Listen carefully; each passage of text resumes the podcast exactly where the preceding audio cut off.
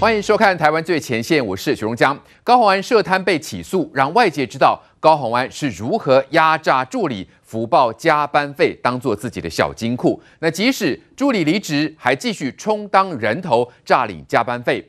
办案人员透露，高虹安的公费助理基本上是没有加班费的，但是高办。很聪明，不用薪资低的助理名义申请，是锁定薪水较高的高阶助理申请，用少少的几个人就能够将额度报好报满，而真正常常有加班的助理却无法报加班费，可以说被压榨到榨好榨满。那难怪助理们会出来指控检举。高浩安罪证确凿，又跟检方杠上，很难不被法官重判。传出。检察高层开了三场秘密会议，考量哪些政治效应呢？不过高宏安上周紧急丢出新竹棒球场的体检报告，说不妙了，但现在报告都还没公布。高宏安是在操作风向吗？民众党挺高虹安陷入一人毁全党的焦虑，不仅挺贪污，还拥抱黑金吗？时代力量立委邱显智揭露，民众党云林县党部执行长曾涉嫌强盗暴力讨债，云林县议员哦也是犯恐吓跟危害安全罪，还有云林县的党部北港区主任是犯伤害罪，都被判刑，还有家暴的，那民众党。快变黑道了吗？向国民党看齐吗？那这是什么新政治？而国民党陷入退党潮，继何胜峰、谢点林之后，前苗栗县长徐耀昌今天凌晨在脸书宣布退出国民党。他列出四大罪，重批侯友谊，说他窃取权力却不肯付出分毫，伤透支持者的心，断送国民党的前程。那徐耀昌对内重炮会产生什么影响呢？退党潮遍地开花吗？接下来还会有谁弃侯转锅？那这样侯友谊会崩盘吗？蓝营支持者担心焦虑到什么程度？李彦秋炮轰飞绿三只小猪，有三个参选人很烦很讨厌，消耗下架民进党的信念。那现在民调不止赖清德冲高突破四成，连政党的支持度蓝白加起来都没有民进党高，原因出在哪里呢？中国武力威胁台湾，郭台铭竟然说妈祖不会同意中共军演，妈祖会移开炸弹呐、而柯文哲说李登辉教他两岸少提国与国，强调特殊就好，被台联炮轰污蔑李登辉可耻。那中国禁我芒果输入蓝白。怎么没表态呢？中国的苦日子真的来了，连央企都发不出工资，那柯文哲还要重启服贸吗？最新局势发展，今天节目中都有深入的分析。先叫来宾，首先是桃园市议员于北辰将军，中江好，大家好。好，再是政治评论汪建明，大家好。政治学教授范世平，中江好，大家好。好，再是国民党新北市议员叶元之，中江好，大家好。资深媒体人陈敏凤，大家好。好，再是资深媒体王瑞德，中江好，大家好。好，我们现在关心呢，高宏安涉贪被起诉，让外界不再是半信半疑哦，而是可以对照政治人物到底有没有说实话。因为高宏安呢，他高调上节目炮轰检方，那我们就来这个对照一下起诉书的内容跟高虹安的说法，诶，到底是？有没有说实话，还是在说谎呢？那高虹安如何压榨助理？现在根据办案人员的透露，就说了哦，这个说高虹安的这个公费助理呢，基本上是没有加班费的。但是呢，高办他很聪明哦，他不用薪资低的这个助理去呃申申请这个加班费，然后是锁定薪水比较高的高阶助理去申请加班费。那这样用少少几个人呢，就可以将那个加班费的额度呢，报好爆满，来先聊瑞德哥，呃，高虹安这个部分到底是如何去计算的？哦，他是用什么样的方式？那这样子算不算就是一个所谓的啊诈领跟福报加班费的一个贪污行为？呃，我跟仲江啊都是这个等于说啊在在职场上面领月薪的人嘛，对不对？对。如果是这样的话，请问你，那么我们每个月的薪水啊，比如说啊，通常是在每个月的五号的时候呢，薪水会进来，那么公司的这个会计会不会啊打个电话说啊？呃，薪水进拨进去了，或者加班费拨进去了，麻烦你帮我们领出来，不会嘛？不会，不会。为什么？因为薪水是我的薪水，加班费是我的加班费嘛。那么听说哦，我那天听立委这个王定宇说啊，那立法院的这个支出是这样，薪水是预支下个月的薪水，加班费是上个月的加班费啊，因为这样合理。为什么呢？因为呢，加班费是你有加班啊，时数是多少，所以才给你多少嘛。有加班才去、啊、对，有加班才有资薪啊，所以呢，一定是上个月。那薪水的话呢，有的会先把下个月的薪水给你啊，有的是说啊，你上个月的薪水跟加班费一样呢，也上个月有做多少，我这个月薪水才给你啊。立法院刚好是两个分开啊。那么既然是你应该得的薪水跟你应该得的这个加班费，怎么会有麻烦你把它这个等于说呃帮忙领出来？不会有这种事情嘛？对，起诉书里面呢，那么啊明确的记载的，包括这个水母啊，上次请你帮忙领加班费的部分，巴拉巴拉已经进去了，那要有空来拿办拿到办公室来麻烦给我。单单这些一连串的相关的这个等于说当时联络的啊这些呃这个记录呢，就已经透露出事实上并不是像高虹安在记者会或者是接受赵少康访问的时候所说的，这些钱都是立法院。直接汇入这个助理的账户，呃，薪水或是加班费，然后他们再提领出来，高兴怎么用就怎么用，没有。如果他高兴怎么用就怎么用，就不会有一连串这些相关的登记啊。那么，请问一下，这个小兔啊，也就是他的这个行政主任，详细记载这么多的账册干什么？是为了他自己吗？啊，当然不是。为什么？自保。因为他必须列出来了以后，他的老板要看相关的账册嘛。呃，我们在这个相关的生意场上，这个就叫做内账。哦，外账是给外面的啊，这个相关查账的单位看的，那内账是给自己老板看的嘛，这个叫内账。内账做出来，所以他连那个呃这个塑胶袋两块钱都要记进去。对，啊、呃，因为这是公，他这个公积金里面的内账，我要让我的老板呐、啊，让我的高虹安委员呐、啊，要知道这个事情嘛。嗯、那么这个这些显然这还这里面有包括跟这个吴达伟之间的对话，那好，助理相关的对话，在他的附件起诉书的附件里面非常的详细。对，而且现在高鸿安显然，那么他想要诉诸于舆论，诉诸于媒体啊，诉诸于好像是说，呃，这是一个政治追杀，用司法的手段的追杀，没有用的。呃，为什么？因为很简单，因为证据会说话。现在的氛围跟去年的氛围不一样。去年的氛围是不是到后来哇蓝加白，然后呢高虹安当选，好像是说呃好像觉得说你们越打他越旺。你没有发现这一次为什么民调都超过五成以上站在检察官这边？而这罕见呐、啊。台湾很多的这个民众对司法是不信任的，而这次竟然超过一半以上都是站在支持检察官，这样很简单，铁证如山。摊出来，摊开来就好了。去年那个时候是有点半信半疑，没错。那现在起诉出来，那就是罪证确凿啦。对，因为证人是这个样子嘛。那至于高虹安在鬼扯那些东西啊，我为什么说鬼扯？因为高虹安在说我的助理有做事啊，所以不是人头助理。我们不是质疑你的助理都没做助理的事，你跟一般的这个议员呢，那么直接用人头啊去诈领一个保险，那种态势样态不太一样啊，不太一样。所以呢，你的助理有做事没有错啊。我们现在包括检方大家哈，社会舆论大家质疑的是，你有让他当你的助理没错，可问题是，他有没有拿到他本来向立法院报的薪资跟加班费，这才重点嘛。哦，如果他报的薪资跟加班费里面有一部分是必须回捐出去，这不是他自己要捐的，不是我自己，我赚了五万块钱，我一定要拿一两万块钱捐回去，那是我自己愿意捐乐捐，那没有这回事。乐捐是领导代志呀，你知道吗？所以他要用这个。所谓的狡辩的方式来啊，那个规避法律，法律不是这个样子的。而且要命的是什么？要命的是，汤他说他在整理相关资料的时候，回忆起他跟助理的那一段美好过去。那我问你，那为什么这三个助理会在 会在这个整个过程当中对你做如此的指控啊？是啊，哎，这是台湾高虹安是我跑社会新闻三十几年以来啊最高调的被告。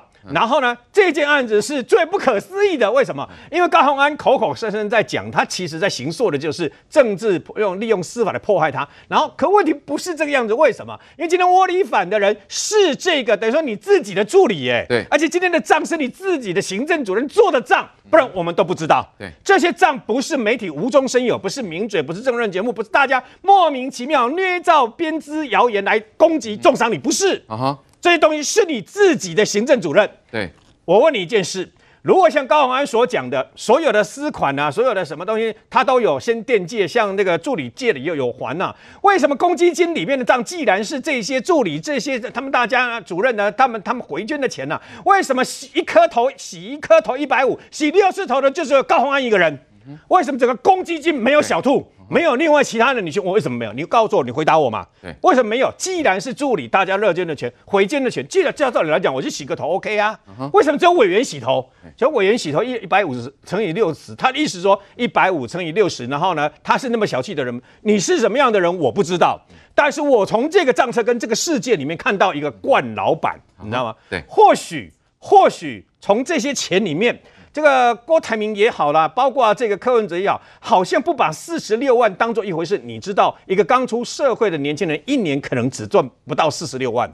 那是一个强烈剥夺感跟惯老板的概念呐、啊，或许没有大贪的机会，可能像这个呃这个高鸿安所说的四十六亿那种大贪机会的可能，可是我们却从这些字里行间里面呢，看到一个贪小便宜的惯老板，而这个贪小便宜跟一般的民间公司是不一样的，这个东西是公款，这个工程工东西是公费，所以因为这样子，如果吃上贪污的话，你不要忘记哦。检察总长、台北地检署检察长跟承办检察官，他们曾经开了三次会，为什么要厘清到底跟刑法上面的诈欺、跟刑法上面的贪污，他们所构成的要件，最后确认跟刑法上面的诈欺是不一样的。这件案子就是贪污。那至于高虹安去讲说为什么起诉书啊，媒体会先拿到那拿到部分的那个东西啊啊，为什么他们会看不到还不知道？因为很简单，告诉各位，四十年来。我跑新闻也好，还是看那么多这个书类状子也好，对，台湾四十年来都没有改变过。起诉跟判刑，不管起诉不起诉和判刑的那一天，媒体就会先知道。媒体先知道，只是媒体拿到的东西的这个多寡，大概是两到三天后，当事人才会收到邮寄过来的所谓书类书状。这个是很正常的事，这跟所谓的侦查不公开还有泄密完全没有关系。对，有人说这个高虹安呢，呃，充其量就是个惯老板，说要这个说他是贪污，恐怕还够不上。真的是如此吗？因为现在办案人员就发现了嘛，高虹安是真的很厉害哈，因为高办是不给加班费的，但是却用助理名义报加班费，还。跟助理说呢，老板有需要哈，然后助理只能配合照办啦，然后将款项从户头领出缴回，那高办就会用另外提供助理奖金两千元到三千元的方式，所以呢，呃，加班费领不到哦，但是呢，高虹安可以用两三千块去打发你哦，这可能工作到晚上的这种情况，然后再来我们看到高办的助理他是如何供称的，他说呢，哦，他的薪资级别是比较低的，没被告知薪资加班费要缴回，但常常呢，他晚上八点到十点还要工。作哎，没有加班费，也没有补休啊。那他曾经提出一次加班费请求，也只领到过一次哦。所以就那么一次，可以说一次啊，是破例嘛。所以大部分的所谓的申报的加班费，都是用比较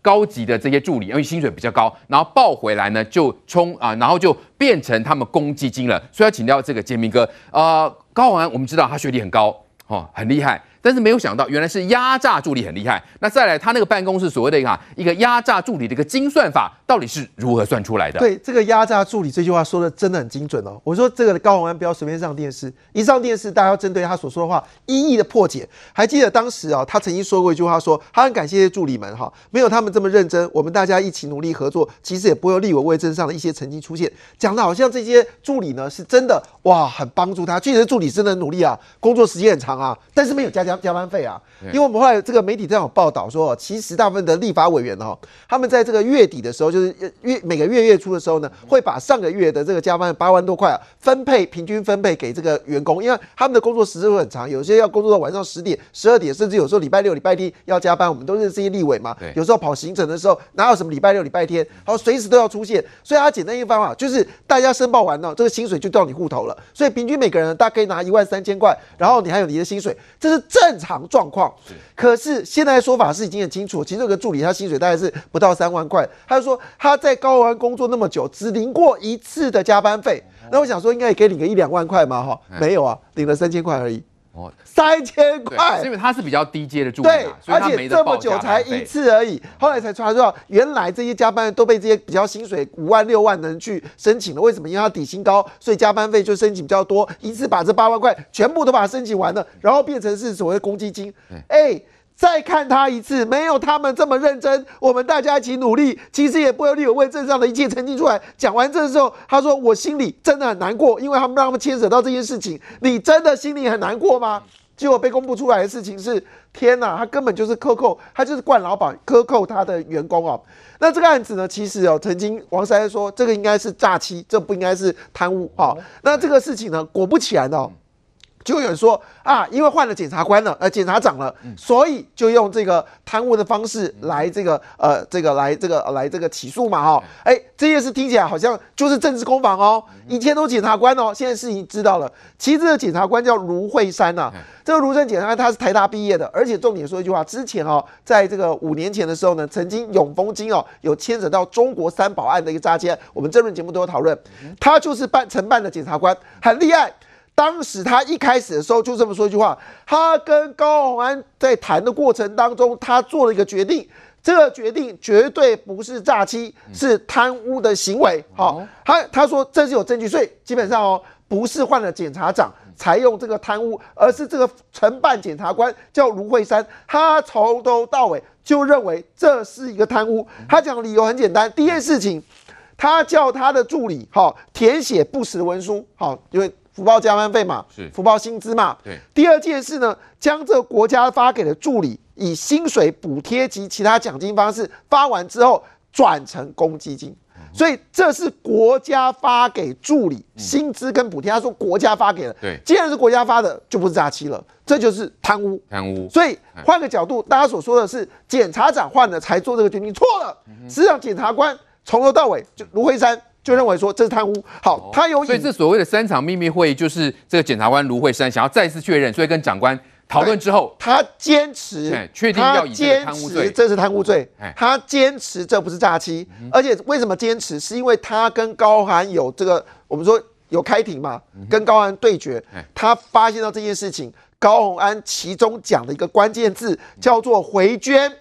回捐这个字眼就是铁证。什么叫做回捐？意思是说这些钱是国家的钱，你叫这个大家来回捐，那不是乐捐，是回捐。回捐跟乐捐的差别是怎么样？乐捐就是员工自己乐捐嘛，回捐就是我拿了钱，我只好把他钱拿出来。那这里面呢，其中还有一件事情哦，这也是关键的证词。福报的部分，高虹安都有签名。他确实也知情有福报的情形，嗯哼，所以就是符合了，这是国家的钱，以透过福报的方式转给助理，助理再把这福报的钱变成公积金，拿去洗头买私密的东西，对。啊，甚至付高铁的费用，还有包括付党费，啊，这也被抓到了嘛，哈，是。有有有人，简明哥，那这位 DJ 助理，因为他是这个哈，应该是没有办法加报加班费嘛，但是他是破例一次报了。但他他不是有问那个小兔主任说，哎，怎么会只有三千七？是好像有点少，是不是？所以是不是也是被克扣的结果才能拿到？事实上他应该要拿不止三千七才对吧？哦，我们应该这么说，其实算法很容易。好，你时薪乘以这个一点三三哦，啊，如果你超过九点以后就乘以一点六六。好，这个算法其实我跟你讲，现在年轻人哦都很聪明了啦。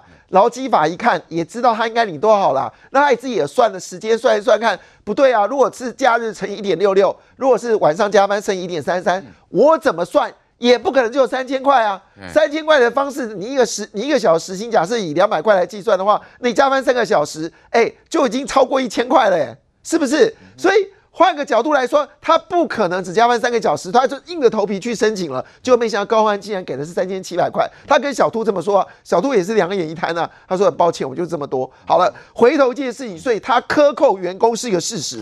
然后呢，更重要是这个地方，好，这个地方是他最重要的事情是什么呢？他说账户的钱都是出去的，没有进来的。要是这么好赚，他岂止意思说呢，当时他要把这个责任归到小兔。小兔说这个账户的钱都是都是出去的，没有。进来的根本没有进到口袋里，所以最后结果就这些东西是包括餐饮礼品，还有其他的红酒等等的东西。所以这是卢慧山检察官，他坚持要以贪污的方式来把高虹安起诉，而且他也说服了所谓的检察长们。同意他的观点，因为这个知识体大嘛。那有人说为什么拖到现在？好，当然这里面也牵涉到之前有个 IMB 这个大事件，他把 IMB 处理完之后，就做了正式的起诉，没有外传所说的检察长施压这件事情，没有。所以回头一件事情，高虹安你还要辩解什么东西呢？现在白纸黑字，而且所有对话内容全部揭露。所以我再说一遍啊，你真的不要随便上电视，一讲这段内容，全部人都针对你，根本就是。苛刻你的员工。嗯，是好，所以高虹安啊，即使上节目，那看起来现在也是被一一打脸啊。特别是检察官都是有法律专业的哦，所以这检察官卢慧珊还特别问了他的检察长，问了他的长官，确认哦。不是用这种所谓的贪污，因为民众党的这个科办的总干事黄珊珊，他就有提出他看法，他说：“哎，这个显非旧法论法啊，是你们检方刻意误导啊，哈，啊，其实应该是要是这个诈欺罪啊，怎么会用贪污治罪条例呢？”于将军怎么样看？现在外界有一些人是不是想办法要帮高虹安脱罪？所以就说啊，其实哈，真的要用贪污罪办，恐怕是干不起来的。但是如果就你来看，明明员工是可以报加班费，但是却被啊、呃，等于说被抹煞了，然后甚至高办还会用提供奖金两到三千块，用这种方式来打发这种低阶的助理吗？呃，我讲哈，呃，其实贪污治罪条例跟诈欺伪造文书之间哈，其实在法官判定它是有一个弹性的。也就是犯后的意图很重要，呃，那可是高虹安现在这种犯后意图啊，看起来这个要用伪造文书或者是用诈欺的几率不高了，因为你你完全没有犯后的悔意嘛，对。对，因为高虹安现在一直在讲一件事，他就是我是公款公用，他是公款公用，因为什么？高虹安认为我是立法委员，所以我也是公家财产啊。在我身上的投资，不管是双眼皮贴到任何的卫生用品，那都是公用啊。啊对，公款公用嘛。嗯、我是立法委员，我是公家的财产，投资在我身上，会让我的立法委员办公室的同仁出去觉得很有面子。哇，你老板好漂漂，你老板很有面子，你老板表打扮的光鲜亮丽。哎，我们很有面子，这是公款公用。那，那他自己的解读吧，错大了，嗯，错大了。所以我就说嘛。如果现在还是用公款公用的概念，就错。就算你是公款用在公家的机关，这都不见得没事哦。要公款法用，你不同的科子目要用在不同的科子目上。军中以前有这种判决，就是要高装检了，他的部队的战车啊、轮车缺了很多的零件，怎么办？就叫他的部属谎报出差，然后结把这个所谓的伙食费结出来。哦，就是我出差。我我我其实他是在连上吃饭，嗯，可是就故意报他不在连上，嗯，一个不在场证明，把伙食费诈领出来，然后拿这个伙食费去买了黄油，买了基建，买了相关的汽车的零件，最后这个长官被贪污治罪条例起诉。哦，对，为什么？就是跟高环一模一样，嗯，他上庭在应应讯的时候，他就跟这个检察官，就跟这个法官讲，我没有贪污，我公款公用，这公家的钱全部用在公家的装备上，我一毛钱都没有放口袋。那检察官问他说：“请问你可以拿官兵吃饭的钱拿去修车子吗？”不行。对呀、啊，他说：“我就是公款公用，我坚持我就是没有贪污，嗯，我就是公款公用。”他没有法治的概念，那是什么？那是以前老军人时代那个这个主官是是航航武出身的，他不认为说我这个钱只要不放在我的口袋就不叫贪污，其实错了。你这个钱是为了要让你自己升官。因为高装检查得了好的成绩，他可以升级，是，所以我克扣了官兵的伙食费来投资我自己的军人事业，哦，所以这被判贪污哎，嗯，所以那你高华你看一看，对，这样都被判贪污，对，你这个没有编列奖金的项目，你把加班费变相变为小金库，然后由你个人支配来发奖金，这是为了让谁能够有更好的前途？高红安呢？对。所以你虽然没有把钱放口袋，可是你拿这个钱来发奖金，在整个预算编列下就没有奖金这个项目嘛？你只有加班费，那你该给加班费你就给加班费。对。可是你却让这些高薪、时薪比较高的这些助理，用他的名义把这个加班费诈领出来，变成你的活用。对。然后你觉得你这个助理 A 表现好，我就把这个钱发奖金给助理 A，变成奖金。对，助理 A 说。我加班的时薪算起来比这个奖金多啊！对，哎，对不起，抗议无效。当时来的时候就是一口价，奖金给你是你赚到，如果你不要，我不发。对，这这叫什么？哎，这立委把助理的加班费当成自己的钱来用，对，当成我当成我犒赏你，我奖励你的项目。哪里有人拿着你的钱，然后再来奖励你，还不给你足额？哦，对不对？你就算哈，我今天加班加了四个小时，算换算加班费，我有五千块。你把五千块换个红包，上面写奖金给他，我告诉你，我都会抗议。这什么奖金啊？这本来就是我的劳动所得嘛，对对不对？就算这样子都不行了，何况你是不给他足额，把钱诈领出来之后变成奖金发给他，还是一种恩赐。所以我觉得这不叫过分，这不叫贪污，什么叫贪污？对，所以可怕就是他在上节目的时候，他侃侃而谈，他说哈，我如果要贪污四十五万吗？又不是四十五亿。这这检察官的就会解读说，原来你真的想贪污，你嫌四十六万太少了，你想贪更多。对，所以他到节目上所抱怨的苦水越多，所讲出的这种所谓让人家荒谬的言论越多，这个检察官在起诉跟法官之间的攻防，他有更多的事情。他说不是我说他要贪污，他在某某节目上讲说四十六万又不是四十六亿，要贪会贪这么少。这就是要贪污的企图，哎，对，这检察官都会跟法官来之间做攻防。但他不是喊冤，他炮轰检方了。对，他就讲这个饭后态度不佳，因为之前之前的我们看到一些案例，是不是有一些呃可能被起诉之后，然后他可能饭后态度良好，甚至缴回犯罪所得，是不是可以求取那个哈比较轻的这个量刑？那如果高虹安这样子，显然是他有有可能被法官从重量刑。我说法官对于判决哈，如果说你真的是非常有悔意，然后觉得我当时真的是一时糊涂。这军中有太多如此的、啊，为了要去植个根，一一天两百一十块钱，他就做了四天才这几块钱而已嘛。被贪污起诉，他说对不起，我真的是一时贪念，我愿意把我的贪污所得全部缴出，我认罪。对，一年多缓刑，那才多少钱？不到一千块，一样被起诉啊。那可是如果你饭后的悔意非常非常的傲慢，甚至直接指着检察官说，你就是帮某某政党的打手。你认为检察官会认为说，哇，你好厉害，我好怕怕啊，对，所以我赶快要把你呃判轻一点或者起诉轻一点。你认为法官他随便可以判吗？他是有依据的，对，他是有依据的，他是有法院的判例的。像高环这种范例太多了，这种判例太多了，对，所以检察官如果为了你做的很大的调整或方向的改变，或者是法官判的非常离谱的话。那才叫恐龙法官呢、欸？那你怎么对以前因为同样犯错被判例的这些人呢？所以我说高虹安太笨了，他真的认为，呃，我这样出来上上电视，用舆论的力量就可以带法官重新判吗？哦，所以我觉得高虹安你还是哈，呃，回头是岸，趁还有时间，早早跟。这个法官做认罪协商，我觉得这样子会判的轻一点。袁之远怎么看高虹安的这些被检方所披露出来的一个呃所谓的贪污的手法了哈？把这个助理原本应该要有的加班费呢不给报哦，高阶才能报，然后呢甚至把它当成是一个奖金哦，明明这个呃也许可以超过三千七的，但是最后呢呃只能领到三千七，然后呢用另外那种两奖金两三千块就来打发助理，嘿，嗯、这种方式你觉得你会对自己的助理这样子吗？当然不会，而且壮阳哥，我跟你讲，我觉得高虹安呢、啊，他出来啊，面对媒体啊，讲讲的有的没有的，真的是大扣分，还害到柯文哲。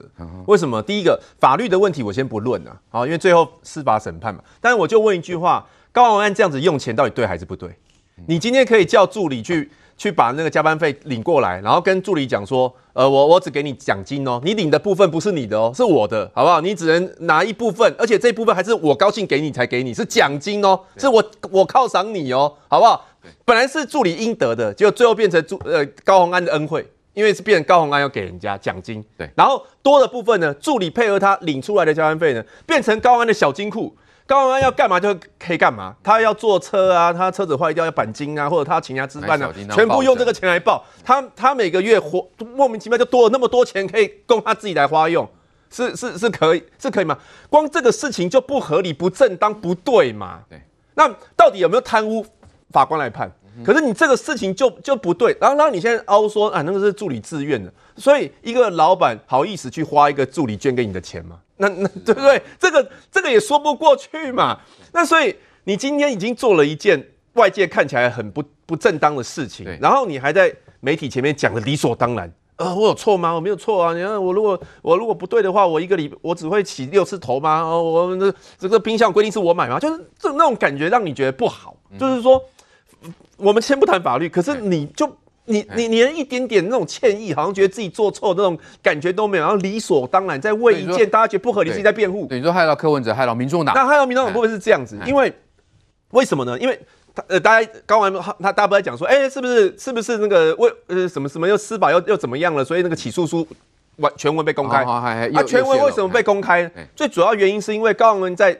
接受媒体访问的时候，全部推给他的主任嘛。他说：“哎呀，我都不晓得这些做细节啊，都是我们主任教我啊。主任就不爽了嘛。主任想说，你现在推给我是怎样？那主任手上也有起诉书嘛？对，助理都有嘛？都有啊因为他们都被告嘛，所以就全部拿出来公平啊。那大家来看看完整的，而且律师都说了，侦查终结了，侦查终结有侦查不公开的这个问题嘛？那当然，起诉书就要公布啦，公开啦。啊，他他如果没有去刺激到那些助理，助理搞不好还起诉书算了啊。你现在推给我，那那大家来公平嘛？结果看到起诉书后被发现说，哎、怎么有有一笔钱是捐给那个民众党的？就是说什么民民众党那时候不是说什么台中，呃，高虹安也身兼台中市党部的的委员嘛，然后民众党怎么在搞一个选举，然后钱什么跟党部没办法请，所以就去跟他的小金库来请嘛，这个是其中有一个助理在起诉书里面讲的嘛，所以大家一看哦，那你这样不是间接讲到说，好像民众党也有用到你们这个小金库的钱，对，所以我们全面全面纳税钱编给立法院，立法院你你你高虹安弄弄到你们你的那个小金库里，然后这个小金库还支付给民众党。国库那那那那你不是？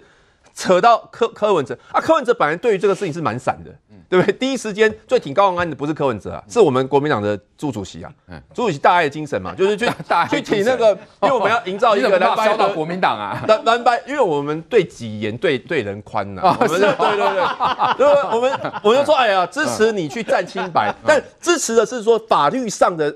的过程，你去占清白，那我们不落井下石嘛？那那其实柯文哲第一时间是没有出来讲，柯文哲是一直拖拖拖到三点多他才出来讲。朱立伦先讲了，然后对才出来讲，而且柯文哲讲的还有点散哦。柯文哲讲说，哎，他可能没有贪污的意图，所以他也不为他的行为背书，只是说他没有他贪污的意图。那本来柯文哲其实这样子呼一呼就就过去，大家也不会烧到柯柯文哲跟民众党就。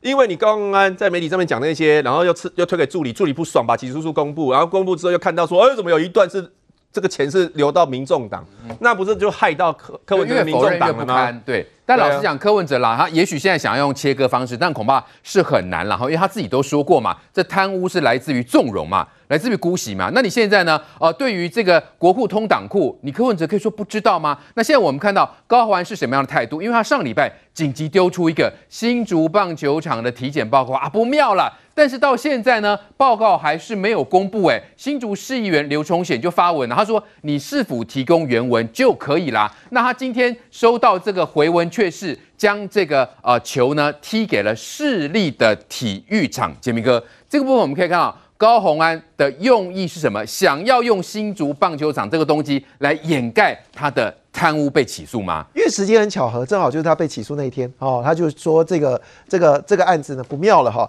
那那天是在这个八月十五号，他在天公坛上香啊。我们知道天公坛在新竹，上次我们去过嘛哈，是著名的一个就是我们说的宗教的圣地哈。他在天公坛上香的时候呢，记者问他说一句话：现在到底呃这个 BB 啊，就是美国的专家呢，已经把资料给你了吗？他说收到了。而且呢，状况不妙哇！这一听完，大家又惊吓了，到底怎么回事？他又补了一句话说：“呃，现在呢，这是原文的，好，所以我们还需要专家来帮忙翻译。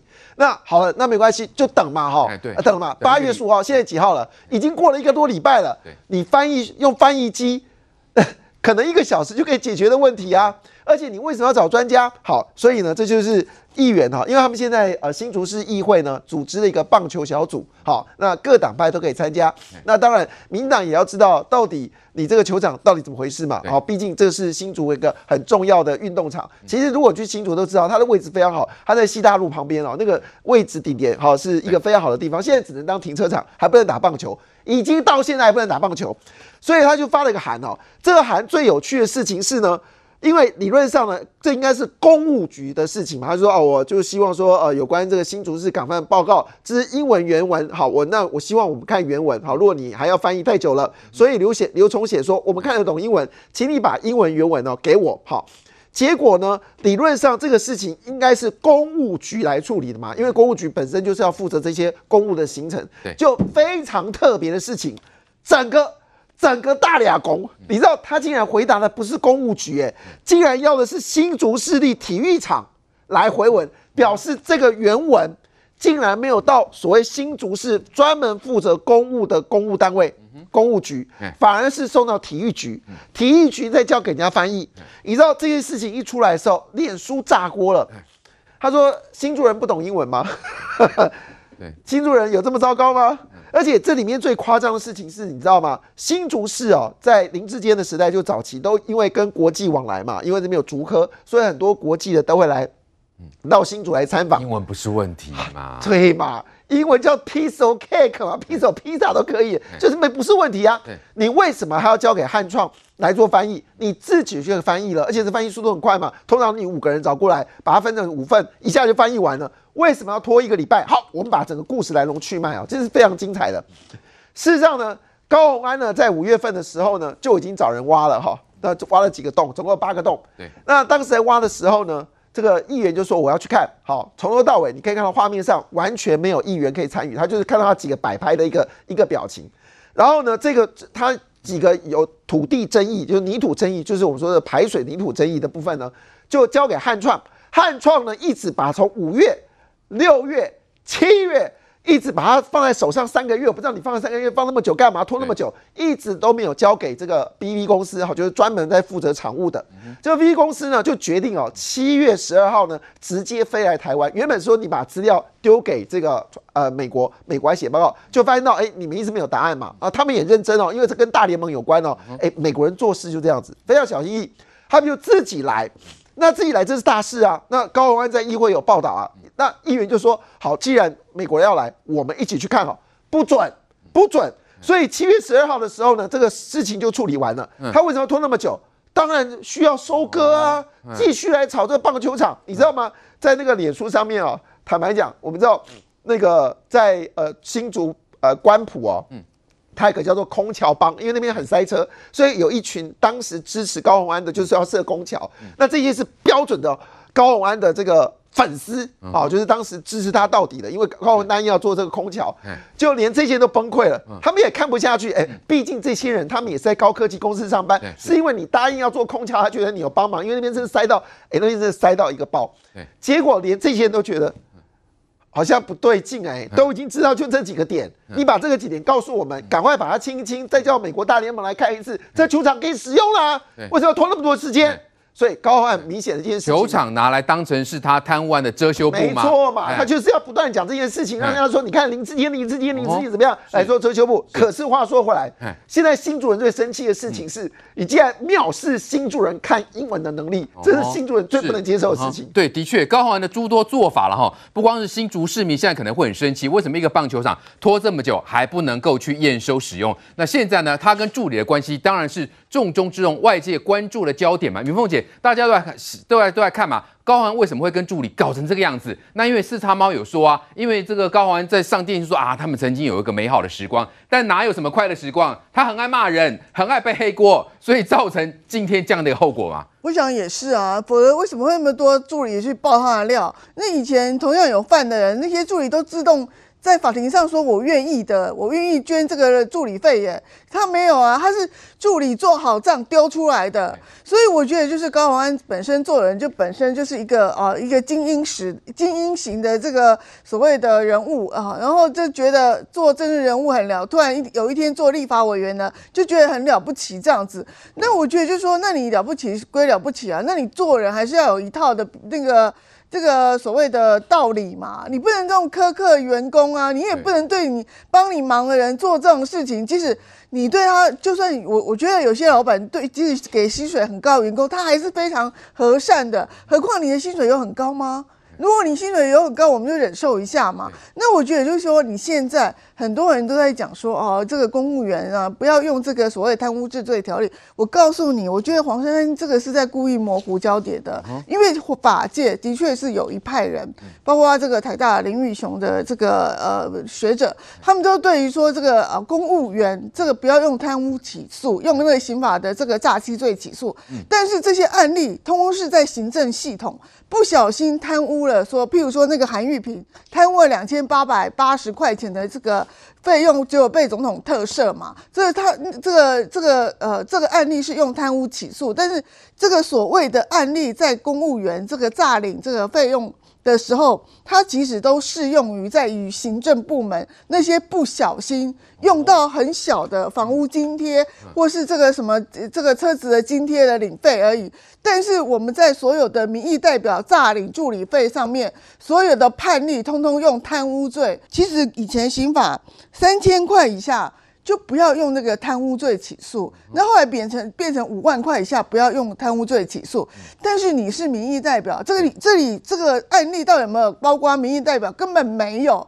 案例通通是在讨论行政单位的人。嗯、那我觉得就是说，你助理费，你在公务体系加班费是一样的，薪水是不一样的。嗯、所以说，我觉得说是没有说用高高阶的这个助理去呃高资薪的助理去领这个加班费，是因为。怕这些低薪的助理，他觉得不是自己人，他不相信这些人会把这个加班费交出来，所以你就知道高洪恩对人是有多么的这个所谓的忌惮跟不信任，对，有阶级差别，然后不信任人，然后我我说实在的，你做这些事情要助理去信任你，其实也很难呐。所以我觉得就是说，你今天你今天又丢了一个什么三个检察官的秘密会议。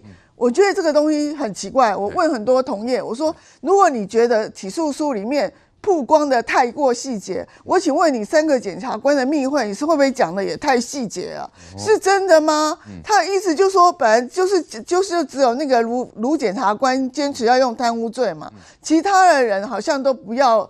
不要用贪污罪嘛，是要用什么诈欺罪嘛？哦、后来又换了什么邢太招回来之后，好像对他有一些政治的操作一样嘛。嗯、那我觉得就是说，在带什么风向？是不是？对啊，那我觉得很奇怪。说，哎、欸，可能高虹安其实也是可以用这个诈欺罪，对，可以比较轻，对嘛？欸、就说内内部的好像对他有很多的讨论跟不一样，嗯、这个可信吗？三个检察官开会，你可以写这么细吗？对所以说，我觉得这个带带风向也带的太离谱了。对，所以说，我觉得有些人。丢出用法律的身份丢出这种所谓诈欺罪跟贪污治罪条例的这种案例来来说明，我觉得这个是。我觉得是有点在在掩饰这个转移焦点，掩饰真相嘛。对，其实所有的民意代表翻出来有一件是用诈欺罪的，你翻给我看看。民意代表跟所谓低阶的公务员的这个诈领助理费、呃诈领加班费，那是不一样的事情。是好，所以高虹安现在看起来已经是几乎是罪证确凿，因为经过这么多呃时间的这个讨论哦，他的所谓的犯罪的手法其实都已经一一被揭露了。那高虹安又如何哦去自我辩解呢？去狡辩呢？那现在恐怕是一人毁全党的焦虑。不过，民众党的问题其实还真的是蛮大的哈，因为不光是现在蓝白是挺贪污啦，现在是不是也拥抱黑金呢？瑞德哥，就你的了解，因为这时代力量立委邱显智所披露的，包括哦，民众党云林县党部的什么古坑哦，这个主任哈有家暴的啦哈，然后还有北港区主任哈。有什么方伤害罪的啦，哈，然后云林县议员呢，民众党也讲恐吓危害安全罪了哈，再来还有他们云林县党部执行长王新尧哦，曾经涉及强盗、暴力讨债，民众党现在怎么回事？柯文哲不是说新政治吗？哦，然后他现在的白色怎么会有里面有这么多黑道人物嘞？呃，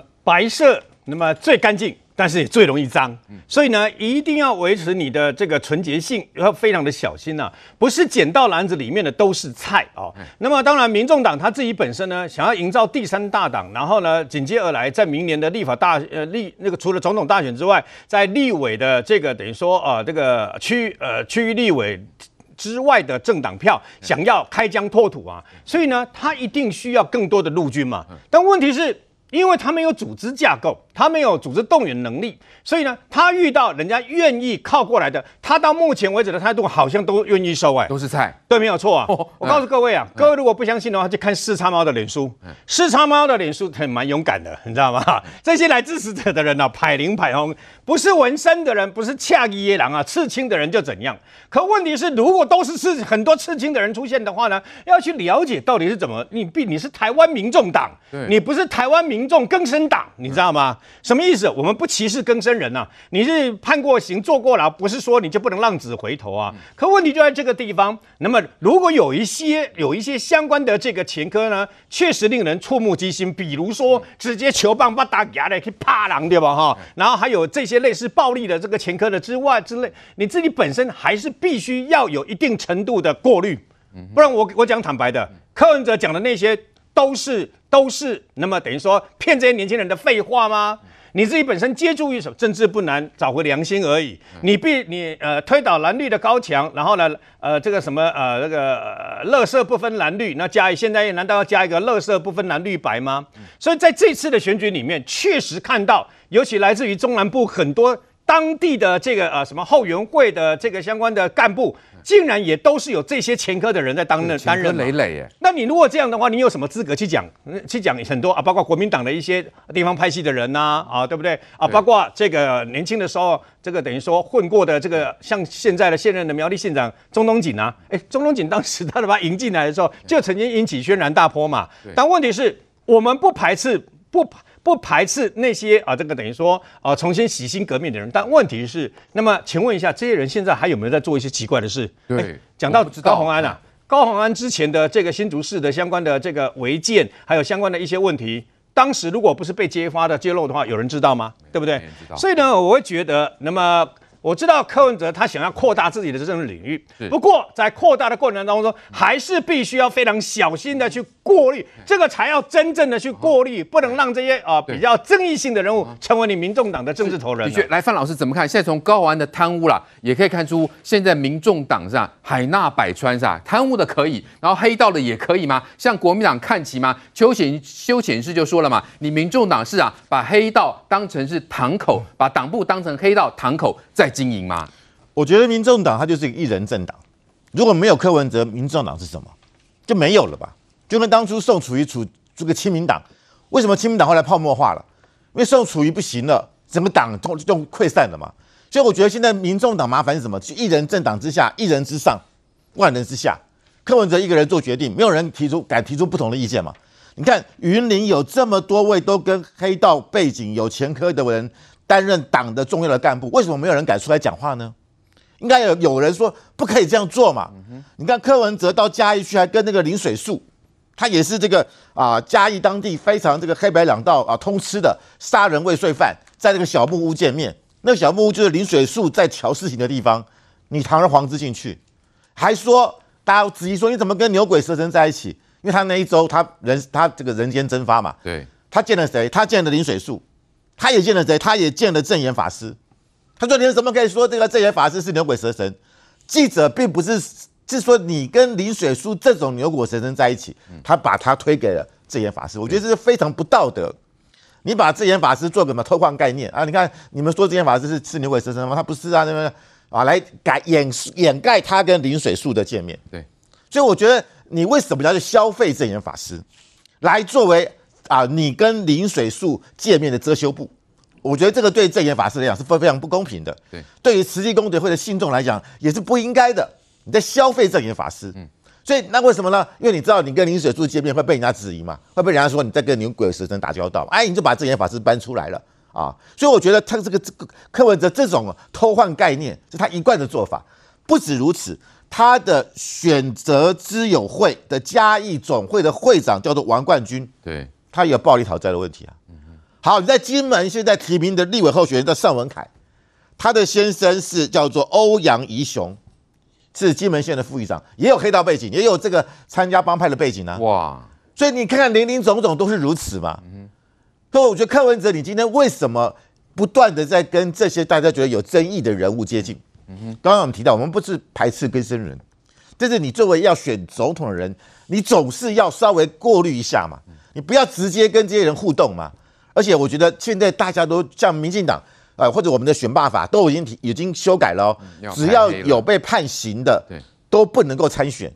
所以我觉得你柯文哲反而是跟这些人，是不是这些人因为现在开始未来没有政治的发发展了啊，他们觉得我这个要想找一个支柱，找找你柯文哲，你就跟他们合作，跟他们互动，那这是非常糟糕的。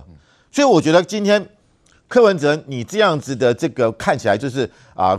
毫不避讳的跟这些有案底的或有前科人互动啊，我觉得对你这个党的形象来讲是非常啊糟糕的。因为什么？你过去是白色嘛，你瞧你是白色的力量嘛，你现在跟黑道在一起，不是混着灰色了吗？嗯，就相当大的一个反一个讽刺。嗯，好，再来就是说高虹安，我必须要讲，高虹安从去年十二月到现在为止，当了这个新竹市长八个月，他做了什么事？什么事都没做啊，就是挖棒球，没事挖棒球场啊，啊，挖你的大秘宝啊。我觉得把这个棒球场当做。你的一个提款期，抱歉，去年的情况跟现在已经不同了。当初大家的确这个对这个棒球场是有疑虑的，可是你现在作为一个市长，你当了八个月，大家看的是你怎么解决这个问题嘛？你不要再甩甩锅给林志坚了嘛？那我觉得新竹市比较担心的是，如果你当立委的时候，你可以这样子诈领福报立委的这个助助理费，你可以这个把国我们的我们国家的资产当做你的私产来使用的话，那你现在掌握的是更多的资源呢？对，你现在掌握的是整个新竹市市政呢。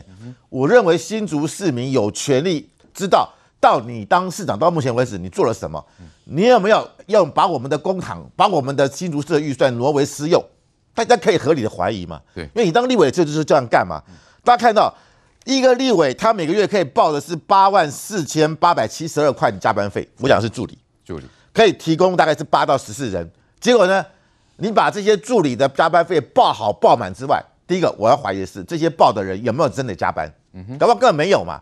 你是偷换概念，把助加班费全部报满之后，把这八万四千八百七十二块变成你自己，然后你再给这些助理一些什么叫奖金？对，所以你还公开在这个上这个。招康节目说：“哎呀，我跟助理的关系啊，非常的好啦啊，这大有快乐时光。”就助理通跳通跳出来说：“啊，你一个很爱骂人啊，还爱摆架子，对这个助理颐指气使，啊，甚至加班费也不让人家领，种种的对于这个助理的压榨，对于助理的这种欺压，一个出来了嘛？对，所以我觉得啊。”今天高安，你不要在那边硬凹，而且你越凹之后，只会让这些让检方觉得你毫无悔意。我相信法官势必会做出公正的裁判，但就是你高虹安，你的期待跟你的你的想法是完全是大相径庭的。好，今天政坛的震撼弹就是继何胜峰谢点玲之后，前苗栗县长徐耀昌今天凌晨在脸书宣布退出国民党哦。他列出四大罪状哦，侯友宜四大罪状。他说呢，呃，国民党提一个连党内同志都不认同的总统候选人哦，然后还在韩国瑜选总统的时候呢，冷眼旁观，在百场公投的时候抛弃国民党，然后呢，窃取党内的权力却不肯付出啊，讲得非常重哈、再来他就说，国民党你们这种中央的密室政治为少数人的私心。断送国民党的前程呐、啊！来，讲瑞德哥，呃，徐耀昌的这个震撼弹，对于国民党的选情会造成什么样的影响呢？当然会造成影响，因为选举真简单，选举无师傅加减省的屋。那么负责替侯友宜啊操盘的金补充，他以前就讲过，选举很简单，就是加跟减嘛。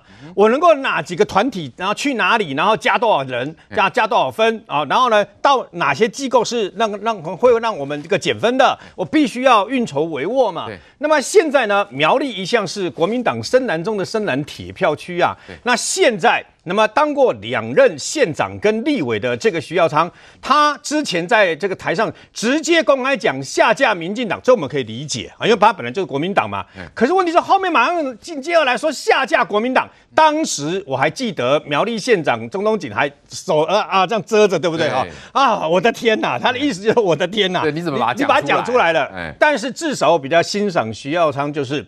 他讲出他内心讲真正想讲的话，他不会违背自己，还在那边啊支持国民党，支持侯友谊。你看他对侯友谊的四大罪状，其实他这个所谓的四大罪状啊，不就是很多深蓝的这个等于说支持者，他们心中对侯友谊的质疑，不就这样来的吗？包括蓝皮绿股，包括四项公投，包括不不就都这样来的吗？这些哪里对他们来讲哪里讲错？那么当然了，每个民主社会有每个民主社会的这个等于说支持了。徐耀昌，我刚刚说啊，不是加跟减吗？我请问你，徐耀昌当了立法委员，当了八年的县长，他在苗栗没有他的影响力吗？当然有。他虽然退下来了，但是百足之虫，死而不僵。他的支持者跟他这一块，我问你，这次会不会变成始终支持侯友谊跟朱立伦的人？当然不会嘛。这很简单，为什么？因为我这一块我就是讨厌你的，我讨厌你的，我顶多怎样？顶多就是好啊，我不去投民进党，我也不投你啊。要么如果如果这个郭台铭明天或者九月三号宣布参选，我投郭郭台铭；要不然我就不投票了。事实上，现在一直有一个这个呃泛蓝的这个团体里面，包括他们脸书里面一直在传嘛。如果继续这样闹下去的话呢，三只小猪啊，三变成三个和尚没水喝啊，干脆明年不投票了。他们变成这个样子，他们有那个氛围。去年民进党会输，就是因为有一两百万的支持者没出来投票嘛。对，所以你看国民党的得票数事实上是下降的啊。可问题是，那如果明年明年一月十三号，把绿营的这个支持者的这种那种状况呢，不投票的这种状况改成了这个蓝营的，那不就完了吗？那很简单，从苗栗这个地方开始列解嘛。对，我请问一下。国民党的这个呃那个国民党因为想选这个苗栗县长，最后被朱立伦说他是黑道，对不对？所以排黑了，不给他选，最后当选的这个呃相关的中东锦啊，他嘴巴讲说他永远是蓝军，永远是国民党，但是他心里面痛不痛快？他当然不痛快嘛。所以这个解释为什么柯文哲来了，他说啊人情义理，我要帮他募款。啊，郭台铭来了，他也是待之以礼等等嘛。对，那因为很简单嘛，虽然是蓝军，虽然是国民党出身，但是他们会认为公安拍天啊，你主席是一时的。明年如果这个等于说侯友谊大败的话，你主席朱立伦马上下台哎。对，我讲白的，你马上下台哎。啊，你不是永远的铁打的衙门流水的官呐，讲白的就这样了。对，所以呢，他们这些动不动你看徐耀昌啦，这些动不动都几十年党龄的这些人会认为，哎，我不是为了你啊，哎。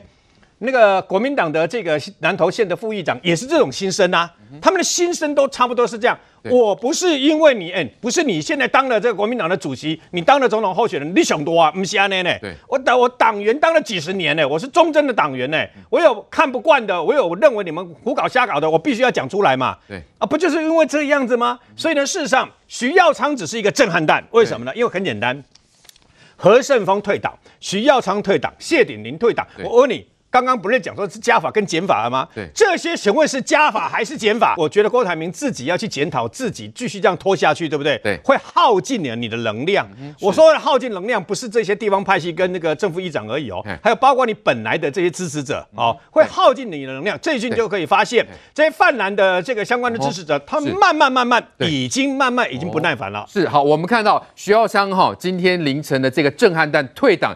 的确，对于国民党的选情，恐怕会造成雪崩式的影响哦。那再来，徐耀昌为什么会退党呢？显然，对于党内的一些做法跟提名侯友宜是有非常大的不满。那我们看到苗栗县长钟东锦他怎么说呢？他说呢，徐耀昌上任之后呢，受到非常多的委屈，因为他那时候当县长了哈，因为那时候是苗栗县几乎是破产的哈，负债多，薪水发不出来啊。那那时候的是还是国民党执政哦。结果呢，竟然没有协助，反而是小英上任之后才渐渐的改善呢。然后郭台铭是说，哇，徐耀昌是敢作敢为、有情有义的县长啊。于洋你怎么看徐耀昌的这个震撼弹，到底会造成什么样的影响？特别是钟东锦这么说，那他的支持者会投给谁嘞？这就是国民党常年哈利用地方派系来巩固他党的力量，产生了最大的变化。因为地方派系会有冲突，徐耀昌跟刘政鸿之间是有有有当然有政治恩怨的啦。可是徐耀昌在签字里面讲得很清楚，他说：“如果我是因为这个政治恩怨，我早就离开了，我早就离开了，不是政治恩怨，是对于国民党他心冷，所以他把这个党徽收到他抽屉的深处，默默珍藏。国民党再见了，这是很痛的决定。我现在对于徐耀昌还是很痛的决定。徐耀昌觉得国民党，我我认同，可是国民党这些主政的人我不认同。对，不认同的理由他说出来了，他说你们推出来了一个。”连党内同志都不认识的人来选总统，对这是讲谁？不就侯友谊吗？对，对不对？侯友谊到中常会，到各地去拜访国民党的这个地方组织，他都不认识。嗯，这不认识也不能怪侯友谊，因为他从来都不想认识他们过。他从他当新北市长，从来没有想要去深入国民党的基层，他从来没有看得起国民党这些组织，他从来不认同国民党的各种的言论。对，这都是徐耀昌徐耀昌说的。二零二零的选举。国民党推出的这个韩国瑜，他说：“这个侯友谊躲得多远啊？就连到新北去造势他都不出现，就算出现，他也不跟侯友谊拉一拉手，举一举来，变成一个大团结的气势。他不要。当人家需要你帮忙的时候，你不帮人家团结。现在你要选举的时候，我为什么要团结于你？哦，这就是徐耀昌心中的话。也不过是徐耀昌，哎，整个很多的蓝营支持者就是这么想法嘛。徐耀昌算是带种。”我跟你讲，讲出了心底面埋藏在内心深处不敢讲的话，这多少国民党的支持者心里想：哇，终于有人讲出来了。我就觉得侯友宜不对劲，就讲不出来。徐耀昌讲出来了。第一个，你不认识国民党的组织，不认识国民党的同志；第二，你从来不支持国民党的政策；第三，你人家需要你团结，你支持国民党赢得大选的时候，你没有跳出来。现在你出来夺权，徐耀昌是用夺权哦，夺权。他说：现在你出来夺权。你看到国民党有人，你有这个机会来担任大位来选总统了，你跳出来夺权，我就一直在讲嘛。以前侯友宜讲岁月静好，现在是只要能够让你选上总统，什么都好，没有原则，合适 OK，合一二三都 OK。然后呢，叫你讲九二共识，好就九二共识，反正只要让我选上总统，我什么都认。哎，这种骗票的力量不会输给柯文哲，哎，柯文哲只是摇摆，这侯友谊是直接转向，哎，直接一百八十度转向朝后走，哎，所以你说徐耀昌怎么挺得下去？所以现在徐耀昌讲出真心话，可是我觉得郭台铭不是再出来说，哎呀，徐是有作为、有情有义的县长啊。你要参选呐、啊？对，人家都为了你这样都挺出来，都已经这么多人为郭台铭退党啊！你现在还在那边犹豫，到底要不要选？这么多人都退党，大家就等你八二三，你要不要宣布参选？对，你到了八二三，你说我等九三，等九三，你等到等再等什么时候？等九月十七，九月十七之后再想想。我告诉你，一溃涂地，大家对你的支持都会一溃涂地，溃散，对，会溃散。所以我觉得郭董还有一天的时间，明天呢、啊？明天八二三。你必须要做一个表态，是。你必须要对于这些支持你的人做个了结，你否则哈，这些人他不会因为郭董你选或不选回去支持侯友谊，他反而会对于这些所谓的非绿的人，他会失望透顶。是，那你们这些人都在骗我们，都在欺骗我们的感感情，对，都在欺骗我们的热忱，嗯，对不对？一个说要选要选不选，嗯，对不对？从七月延到八月，八月延到九月，对，你干脆延到。二零二八年算了嘛，你再延四年算了。于将军，我昨天有问你说蓝营支持者他们现在的心嘛，对不对？连这资深媒体人李延秋现在三只小猪都骂了啦，哈，一个毫无攻击力，一个只会嘴炮，一个还只会只想做老大，显然对这三个人都很失望。哀大莫过于心死，嗯，这就是心死了。哎，你们这三个人，三个臭皮匠合起来都不会变成诸葛亮了，何况这三个臭皮匠有够臭，一点都不团结。对不对？要团结，每个都要当老大；要团结，每个都会用战争恐惧；要团结，每个人都说我们一起对抗大野狼。谁是大野狼？你们这三只小猪不是小猪啦，都是大野狼啦，都想吃掉另外两只啊！这才是可怕的。所以说，这些蓝营的智者心里想：你们到底要怎么样嘛？能够有泱泱大党的侯友谊整合不了，能够有万贯家财的郭台铭不舍得宣布参选。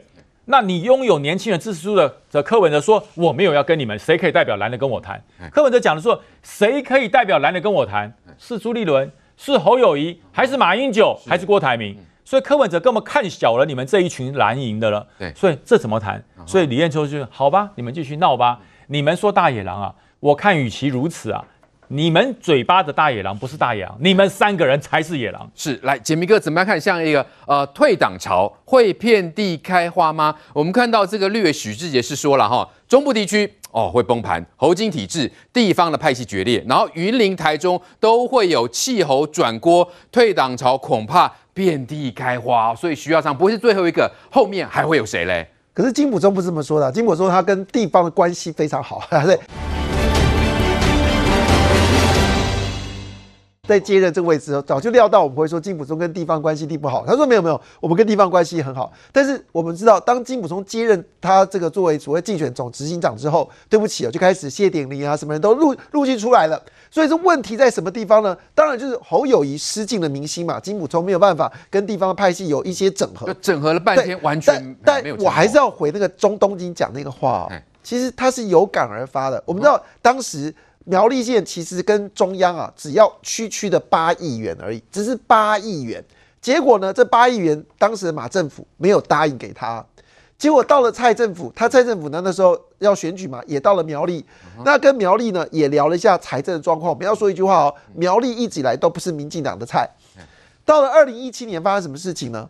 这个是一个大条。那时候赖清德担任行政院长，他总共把整个苗栗的融资平台。一口气拉到了一百二十九亿台币，所以这一百二十九亿台币让苗栗县的这个资金呢就开始运转得很顺畅。同时间呢，更可怕的事情是文化部也去了，要做地方创生；交通部贺陈代也去了，好，你的台三线，你的这个交通的，我来帮你处理。